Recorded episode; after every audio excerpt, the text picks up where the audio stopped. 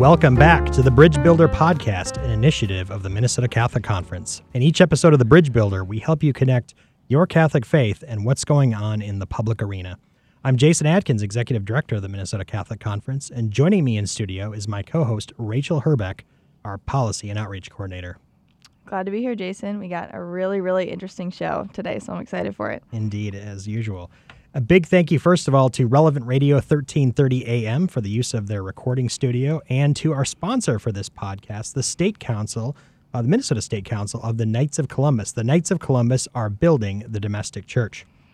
In today's podcast, we're talking with George Weigel, a Catholic theologian and one of America's leading public intellectuals. We'll be discussing his recent book, The Fragility of Order, and in, especially in light of some of the disorder we see both in politics, culture, and on the international scene.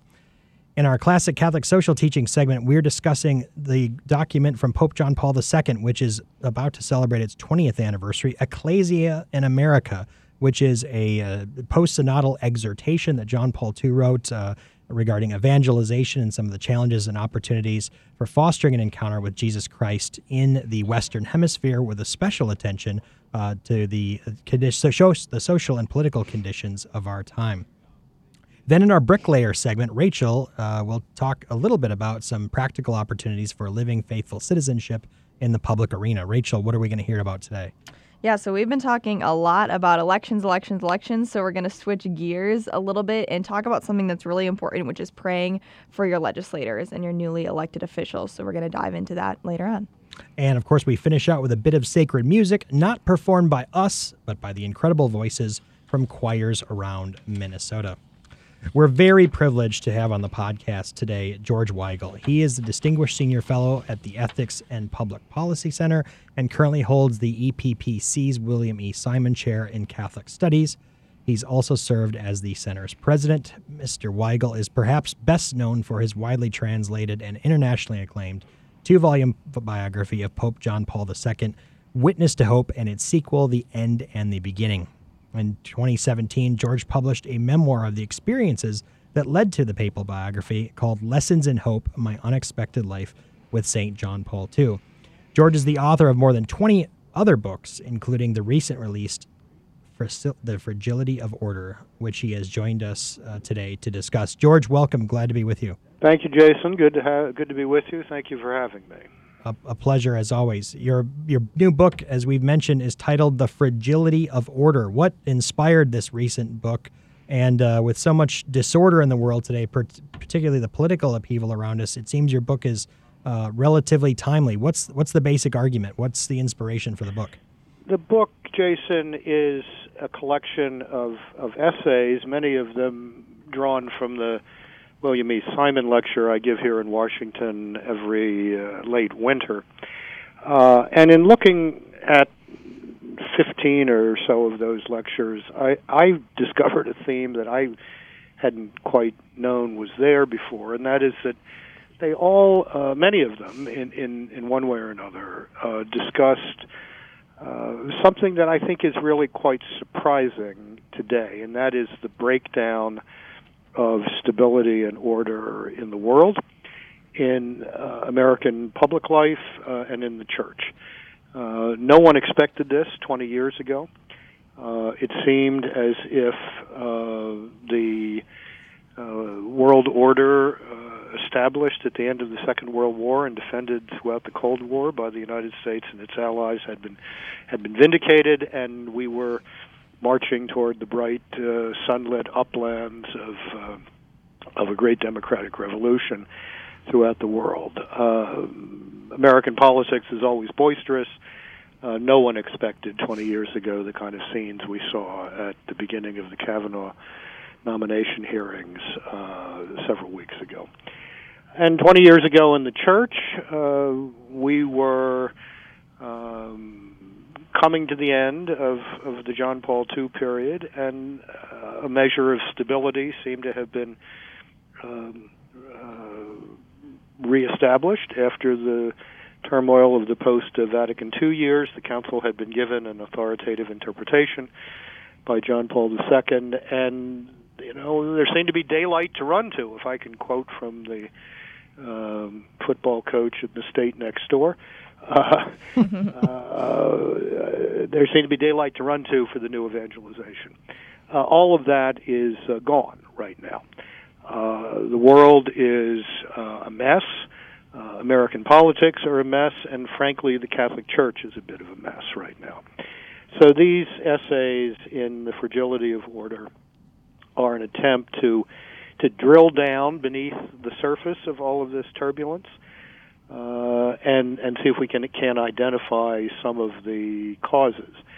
Uh, as as you both know, I've spent the better part of my professional life um, uh, sort of doing um, political geology, uh, in the sense of trying to understand the deeper uh, causes of uh, public affairs, the tides of events. Uh, and of course, like you, I believe uh, those causes are cultural, and at the heart of culture is is religious conviction. So, if we've got uh, turmoil in the political culture, that's probably because we've got turmoil in the public moral culture, and that probably has something to do with the breakdown of, of religious conviction. So, that that's the elevator speech admittedly a 20 floor elevator on on on this book. So you talked about some of the the causes, George's, and just George, and just hearing what you're you're saying about the book and how you kind of saw this thread, and in in all different areas, it seemed like maybe we were seeing hope, and you know, particularly in the church at the end of the John Paul II area, with you know a wellspring of vocations, particularly vocations to the priesthood, all of these different things. Um, can you talk specifically about maybe what are some of those specific causes that led us to where we are right now over the past 20 years? In, in the church? Yeah, because you point back sure. um, to ultimately, you know, to the moral life, right? Yeah. Um, I think, uh, first of all, we have to make some distinctions here. It's not all turbulence all the time, sure. all over the world church. Uh, I spent all of last month in Rome at the uh, Synod. Uh, I had some wonderful conversations with bishops uh, from Africa, where there's all sorts of political turmoil and craziness. Uh, but the church is growing by leaps and uh, bounds. Mm-hmm. Uh, and one of the points I kept trying to make at the synod, both in, with the bishops I was working with and in my own writing uh, about the synod, was that if you look across this vast panorama of world Catholicism, 1.2 billion people, um, something seems pretty clear. The parts of the church that have embraced the pontificates of John Paul II and Benedict XVI as, as giving an authoritative interpretation of Vatican II, and seeing all of that leading towards the new evangelization, those are the living parts of the church. Mm-hmm. And while they're a bit disturbed by some of the stuff going on right now, um, they're getting on with it. They're getting on with, with what they know uh, they're, they're, they were baptized to do. The dying parts of the world church, and I think this is particularly obvious in Western Europe, are those parts of the world church that resisted those two great pontificates uh, and that are still trying to make this uh, seemingly immortal project called Catholic Lite work. Mm-hmm. But we've been trying Catholic Lite for better part of 50 years, and Catholic Lite simply doesn't work. No one's interested. Uh, so I, that's one way to think about this. Uh, the you can you can describe the fault lines in the in the church today in, in many different ways, but but one very simple one, and I think accurate one, empirically accurate. I mean something that can be demonstrated uh, by numbers is that the living parts of the church are the all-in Catholicism parts of the church, mm-hmm. and the dying parts of the church are the Catholic Lite. I, I don't know an exception to either one of the either side of that proposition. Sure. George, I want to return to the fragility of order, but since you brought it up, I think uh, maybe a little bit should be said about your book, Evangelical Catholicism, and hopefully that's a book that gets a, a renewed audience in light of some of the challenges and discussions that are going on. But in light of you know the, recent synod on the youth and some other things that have been happening in the church, you know, what in particular about your argument in evangelical Catholicism do you think really uh, has some importance for the ecclesial situation today in the church? Well, evangelical Catholicism, as you remember, is, is kind of a book in two parts. It's first of all a, a vision of the Catholic future uh, under this rubric of the new evangelization, or since nobody's going to buy a book called the new evangelization, uh, it was rechristened evangelical Catholicism. And the second part of the book is some very specific, concrete reform proposals. Um, some of which I think are, are highly relevant to particularly the abuse crisis and whatnot. But let's stick with the first part of the book. My, my argument there is that the entire modern trajectory of Catholic history is the slow but steady recovery of the church's essential identity as a communion of missionary disciples. Mm. Uh, this took place over some 200 years. It took place amidst the breakdown of traditional religious and other structures uh, throughout uh, the Western world. Uh, it was given an important kickstart by Pope Leo XIII in the late 19th century. It was accelerated by the work of the Second Vatican Council, which I believe has to be interpreted as a council in aid of the new evangelization. And then the pontificates of John Paul II and Benedict XVI uh, kind of nailed down the idea that the Church of the future cannot assume uh, that the faith will be transmitted by DNA or osmosis or the culture anymore. Uh, you know this uh, in Minnesota as well as I know it here in Washington, D.C. 20 years from now, nobody is going to answer the question, why are you a Catholic, by saying, because my grandmother was a Catholic. Right. That's just not the way it works anymore.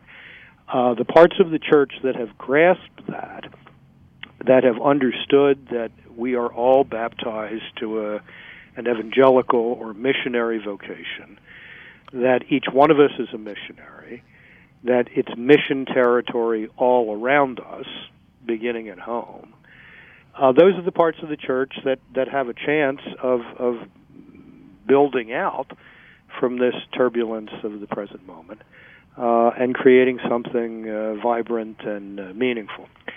Uh, at the same time, and I think this bears on your work at the Minnesota Catholic Conference, while the church was uh, grappling with this identity question, who who are we?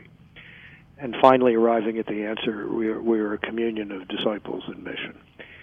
Uh, the church was developing a social doctrine that uh, just might save the modern world from its own incoherence if we could bring it to bear on public life. Uh, so uh, I think all of that remains in play uh, both in the wider culture and in the church today, despite all of the the turmoil of the present uh, moment. Uh, and I think any living Catholicism in the future is going to be the Catholicism of missionary discipleship. George, can you expand on that point a little bit? And you know, one of the things that we talk a lot about here is living missionary discipleship in the public arena and people are so concerned that you know we we don't even have well catechized people in the pews. How can we talk about politics and the social doctrine? But yet, politics and the social doctrine can be a way in which we foster that encounter with Christ, that we can be missionary disciples. So, if you're from the standpoint of where you're sitting and what state Catholic conference is, and the people in the pew can do to be evangelizers through the social doctrine to live missionary discipleship in the public arena, what might that look like concretely in our uh, turbulent times? It uh, it will look different, I think, than the way it looks at the national level. Uh, I uh, don't think there is going to be anything other than massive turbulence in American politics at the national level for the foreseeable future. Um, the country is is deeply and bitterly divided. Uh, politicians on both sides of the aisle are appealing to people's basest instincts rather than their noblest instincts. And there's not a whole lot of room in that non conversation uh, to inject um, the kind of reason that is at the basis of, of Catholic social doctrine. Uh, one one of the important things about Catholic social doctrine is that it doesn't require Catholic theological admission tickets to engage it. You don't have to believe in the Immaculate Conception to get the idea of subsidiarity, for example. Mm. Um, so I think the, the states are really the laboratories in which to try and restore a measure of uh, reason, civility, uh, decency to American public life. And, and because state politics are less susceptible to what I think is becoming the increasingly destructive effect of social media on national politics. Um, it, it's a calmer environment, I think, and uh, now that's relative, obviously, mm-hmm. but compared to the you know to the madhouse I live in here, back to the Potomac, uh, you know, things look a little, you know, reasonably calm out there in the heartland. Um, and I think the kind of work that you have done in trying to explain uh, why the church defends the inalienable right to life from conception until natural death, uh, why why the church believes in in a pluralistic educational system in which parents are empowered to be the the primary choosers of education for their children. All of these things have a shot at being um, embodied in, in, in real legislative accomplishment at the state level, whereas we're looking at um, you know another couple of years of manic gridlock here uh, uh, inside the Beltway. Hmm.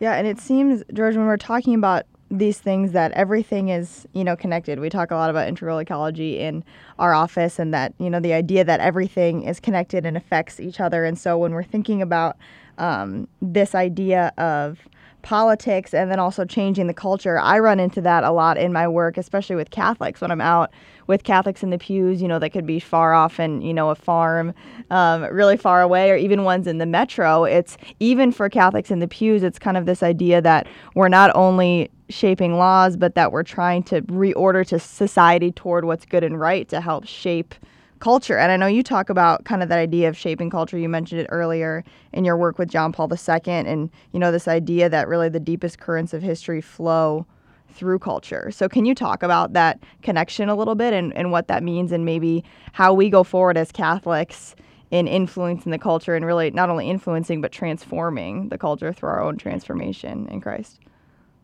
Well, at the deepest evangelical level, I would say Catholics transform the culture one act of witness at a time. Sure. Uh, if our parishes are models of solidarity in an increasingly uh, radically individualistic and cold and cranky public culture, people are going to want to know eventually how can you live that way? And then the door is open to the offer of friendship with the lord and, and the proclamation of the gospel because that's how we can live that way um, i think at at a, at a slightly different level um, there has to come a moment at which irrationality becomes tiresome mm and uh, boring, and uh, then off-putting. And at that point, a, a social doctrine that simply asks people to think through uh, a line of argument rather than um, uh, reacting with their glands to every political issue uh, might might start to look uh, attractive again. Um, I think there have been some attempts to do that in recent years here in Washington. My friend uh, Paul Ryan, the Speaker of the House, has tried on several occasions to to bring the social doctrine to bear on, on public policy at the national level. Doesn't really work too well right now because we're still in this glandular phase uh, where um, emotion rules the day. Uh, but as that becomes, frankly, intolerable, uh, there may be uh, an opening uh, to the restitution of, of reasonable uh, presentation of, of uh, policies and, and arguments. And again, I think the states are going to be the laboratories where that takes place more than more than at the national level. George, I had the opportunity to attend the Center for Ethics and Culture at Notre Dame, their fall conference that they hold every year. And one might uh, observe visiting that and listening to the panels that the type of constructive engagement with the liberal order that you've been proposing for some time now, and that uh, people like Michael Novak and Father Richard John Neuhaus and others have been proposing, uh, it seems to be in retreat, especially among younger scholars. I think people see the disorder and some of the challenges of what's going on in our polity and in our culture and are wondering if that sort of constructive engagement with the liberal order is still possible. And you know playing with uh, ideas and toying with ideas like integralism or the benedict option or things like that might you offer us some reflections on what you're seeing especially among younger catholic intellectuals disenchanted with the way things are and then looking for alternatives um, and what you what you see in that dyna- dynamic and I, phenomena? I would advise them to read some history. Um, I I I, fi- I frankly find this new integrism uh, or integralism or whatever they want to call it uh, deeply ignorant uh, of history.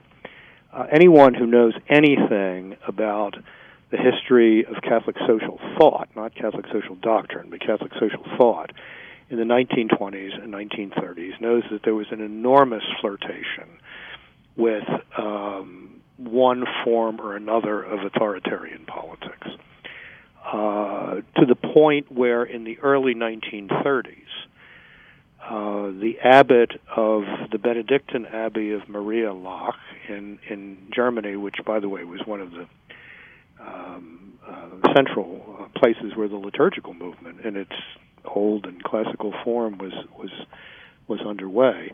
The abbot of Maria Laach described the National uh, German Socialist Workers' Party, the Nazis, as the embodiment of the mystical body of Christ.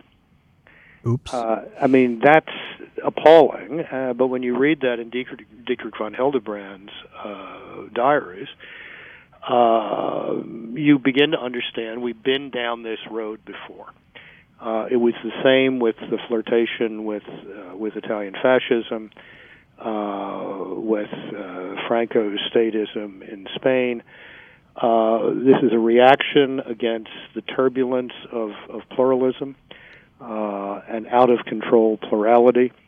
Um, but that that attempt to find a mythical, unitary uh, state, culture, society, church is is always trouble. Uh, people need to go back and read the City of God, uh, which they obviously haven't spent a whole lot of time on. Uh, so that's first. The first thing I'd say to these people is read some history. Second thing is what's your alternative? Um, what's your alternative? Uh, there's a lot of interesting and, and sometimes even useful critique of what is broad brush described as the liberal order, but I don't hear any uh, alternatives that have the slightest chance of, of, of being adopted being proposed. Uh, monarchy, uh, oligarchy, aristocracy. What's the alternative here? I I wrote last uh, fall, a year ago, a uh, an explanation of what I thought authentic Catholic reform was, meaning a recovery of something that had been lost or misplaced in the in the patrimony of the church and recovered and brought back into the present. And I used the Second Vatican Council's uh, teaching on religious freedom and what led up to that as an example. A monk at one of these new uber hyper traditionalist monasteries in Europe wrote this uh, wrote the um, magazine and said Uh, this is all interesting, but but uh, the teaching of Pius XI uh, in Quas Primas on Christ as the King of the universe uh, uh, remains determinative and, and should be acknowledged by every state. And the editor of the magazine asked me for a comment on this, and I wrote back and I said, "Thank you very much. I'm a great fan of the uh, Solemnity of Christ the King. I've written about it for 20 years as the Church's liturgical response to to totalitarianism, uh, the rise of totalitarian power in Europe. But I do not understand what having Donald Trump declare Jesus Christ the King of America will do to advance the new evangelization. Perhaps Father could enlighten me on this. that elicited a, a, strong chuckle. So th- yes, th- well, good. I'm glad because it deserves to be laughed at. Well, and then there's then there's uh, Rod Dreher and his Benedict option. I mean, nobody seems to know what this means specifically. Every time you say, "Well, do you mean this?" Rod says, "Well, no, not quite." Look, if uh, the, the notion of building intentional communities of Christian conviction and witness uh, is something I've been talking about for the better part of three decades. Uh, but the idea that you can sort of go off to northern Idaho and, and hide for two or three generations and then come out and reconvert America is just ludicrous.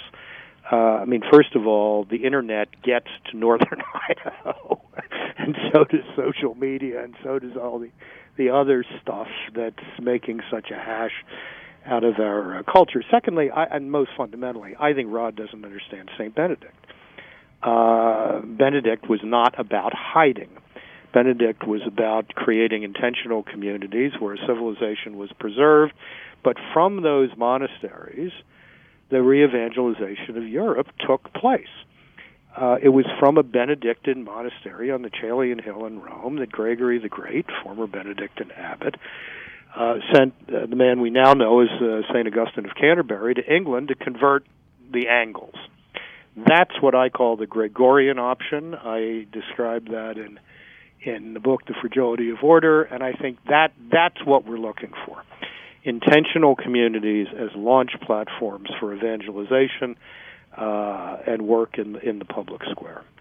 George, if you've got time for one more question, I'd, we'd love to get your thoughts on how Pope John Paul II might respond today uh, especially to what's going on in Europe with uh, the the, the uh, explosion in uh, populist political movements, but at the same time, that in response to the migration crisis and some of the other things that are um, are challenging with regard to the spiritual decay of Europe. How might Pope John Paul analyze and, and approach and speak to uh, what's going on in Europe today on a number of fronts?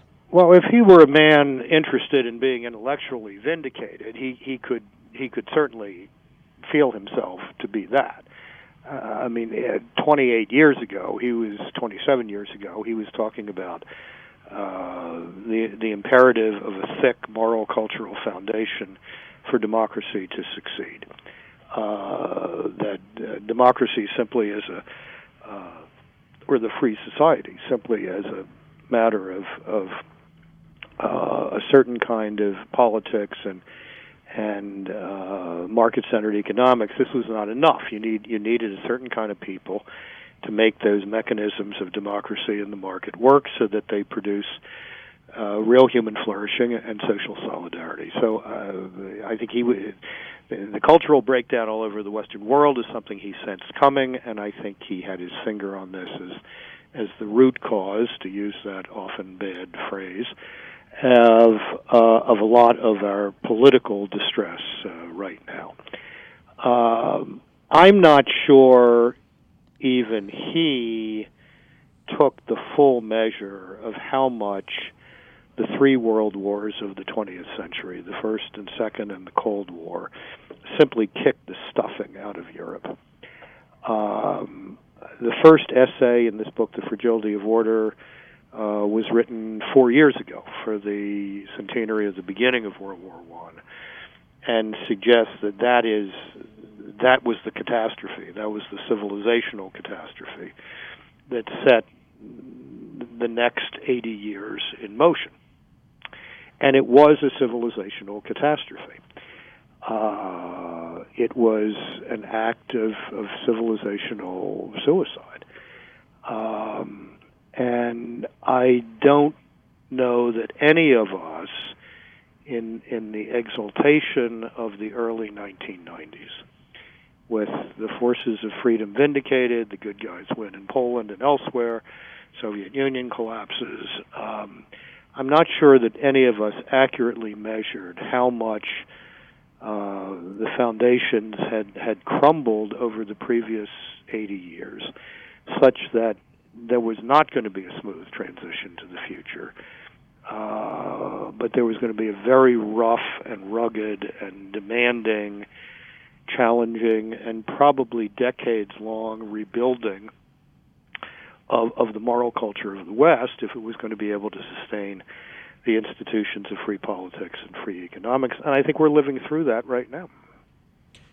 George, thank you very much for an engaging and informative conversation. As always, you help us make sense of what's going on in the church and in the world, and we are grateful for that and uh, wish you continued blessings upon your work.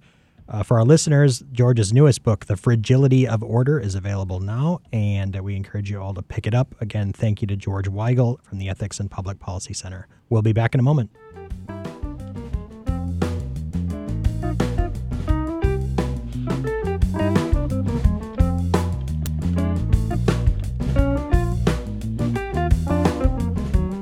We are back for our segment on classic Catholic social teaching, and right on the heels of our discussion uh, with papal biographer George Weigel, we're taking up uh, an overlooked, I think, in many ways, and perhaps forgotten, which is why we have the segment document from Pope John Paul II, uh, his exhortation Ecclesia in America, which came uh, after a synod.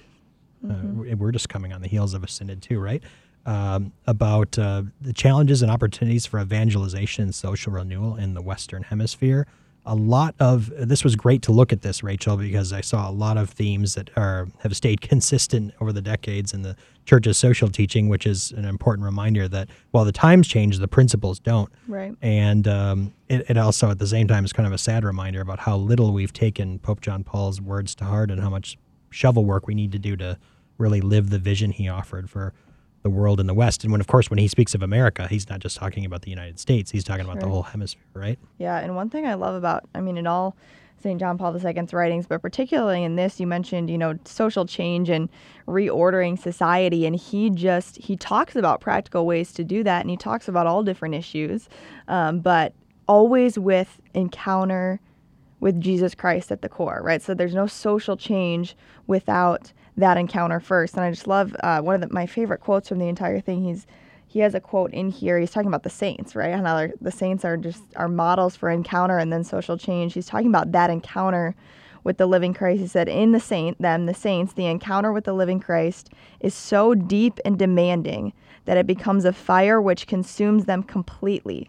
and impels them to build his kingdom to the point that Christ and the new covenant are the meaning and the soul of personal and communal life. Like I think that's like a thesis statement, right? For for what should be every Christian, every Catholic.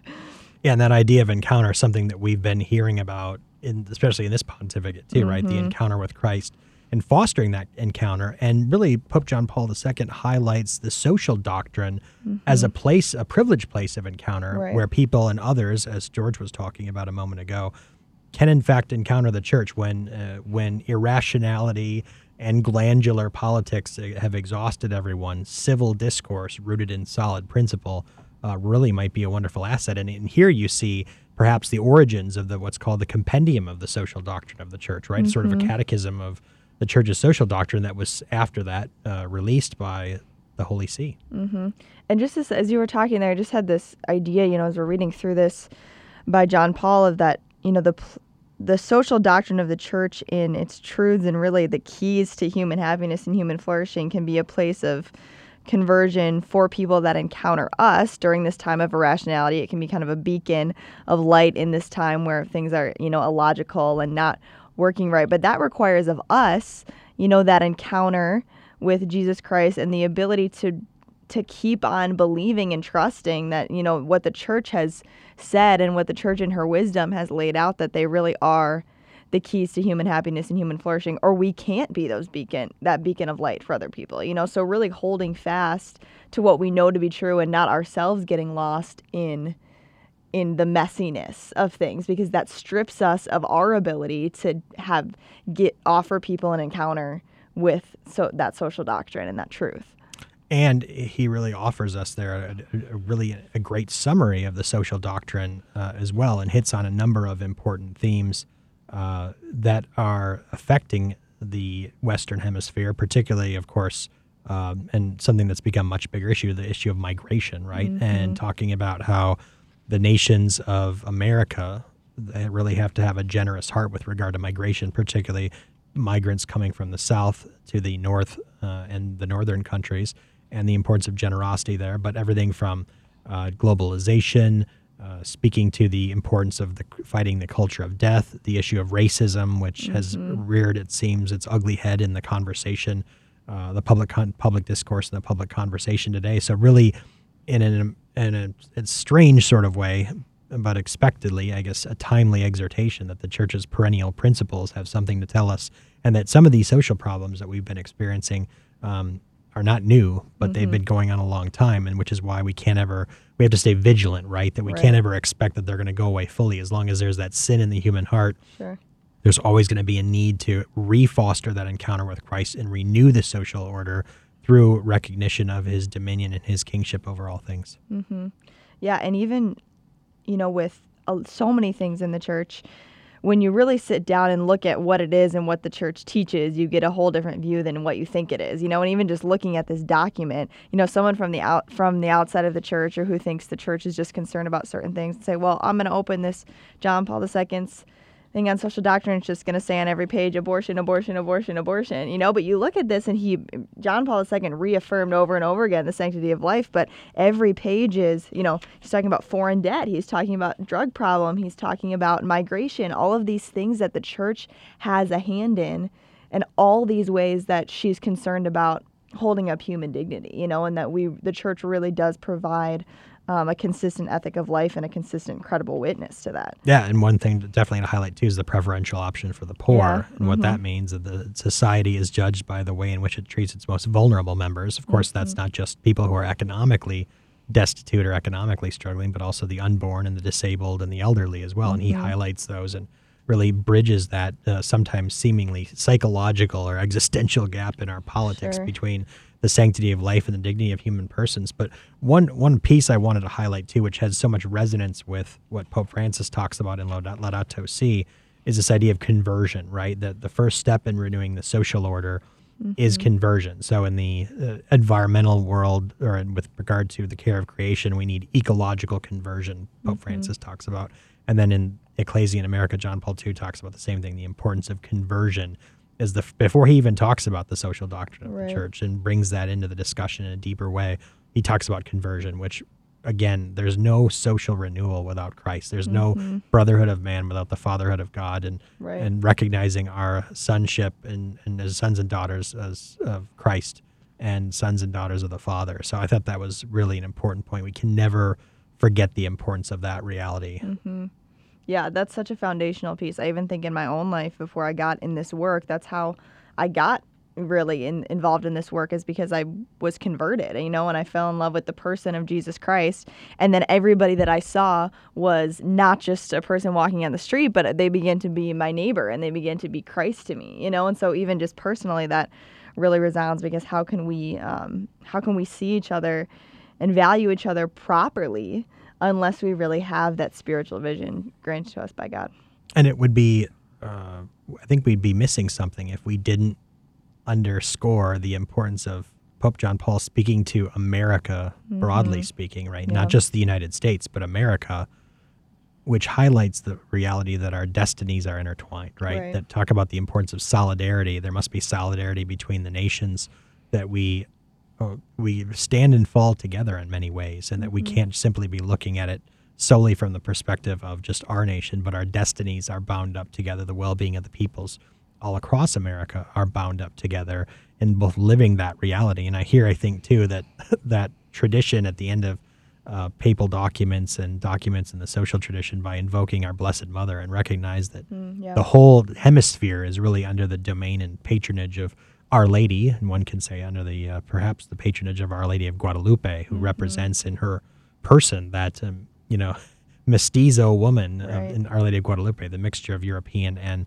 uh, native cultures and native societies here in the American context, and how much we need to recall that image and recognize that all of this is her dominion, and we're all bound. Our destinies are bound together. yeah, absolutely.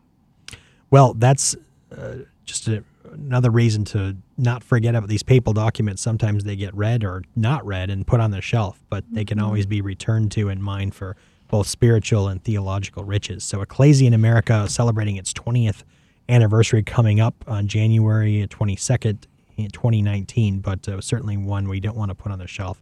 Ecclesia in America, St. John Paul II. We'll be back in a moment where we'll talk about the ways in which you can practically live the social teaching of the church after the election.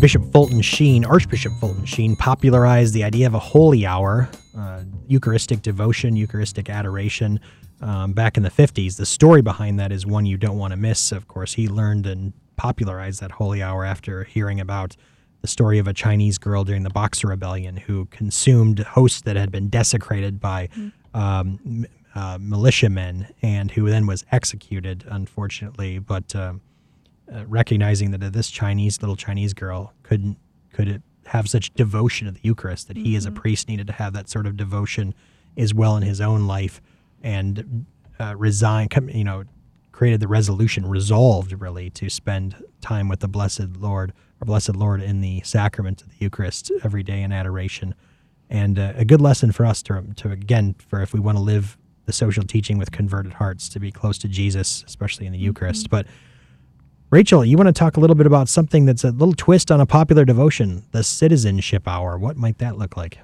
Yeah, so k- kind of going off the you know the phrase that you know as much as as Catholics as much as we're talking about something, we should be praying about it more. you know, especially post elections and with politics, not only on the national level but sometimes on the state level. Um, there's a lot of great things that we can do and a lot of great conversations that we can have, but we always have to remember to be rooted in prayer. So we want to propose to you, as Jason just said, um, something called a citizenship hour. So to take an hour a week um, or a period of time for a week. Um, or every week to to have the citizenship hour to really intentionally pray for your legislators, right? Because we want to be a resource to them as we've been talking about. And what better way to be a resource than to pray for them, to ask for grace, especially the ones that you don't agree with, right? And so um, we have some new legislators in office. Um, we have new representatives. We have New governor. new governor, New attorney general. new attorney general, um, and so this is a time for you really to do some spiritual work and some spiritual battle, and to to pray for your legislators. And you can do that however you want. You can do that in a holy hour in front of the Blessed Sacrament at your parish. You can pull some people in with you um, who are uh, from your parish that you know might be interested. You can do a rosary, as we were just saying in the last segment, that Mary really ra- has wrapped her mantle around the Americas, and she's a great, great patroness to pray to um, for your legislators. Um, and really, yeah, however you wish to pray them. Uh, pray for them but do it for a dedicated concrete amount of time you know so sit down and you know maybe you start next week and on sunday you're laying out your schedule and pencil in a time you know just like you have to pencil in your prayer time every day pencil in some time to pray for your legislators. And perhaps you've already got, uh, you're already doing a holy hour in Mm-hmm. adoration and you've been working the intentions of your legislators, the common good of our communities, uh, nurturing that solidarity in your prayer life. Well, make the citizenship hour something different. Make it about your responsibility to learn about the issues, to learn about the candidates, learn how you can be a faithful citizen in public life, right? Just one hour a week.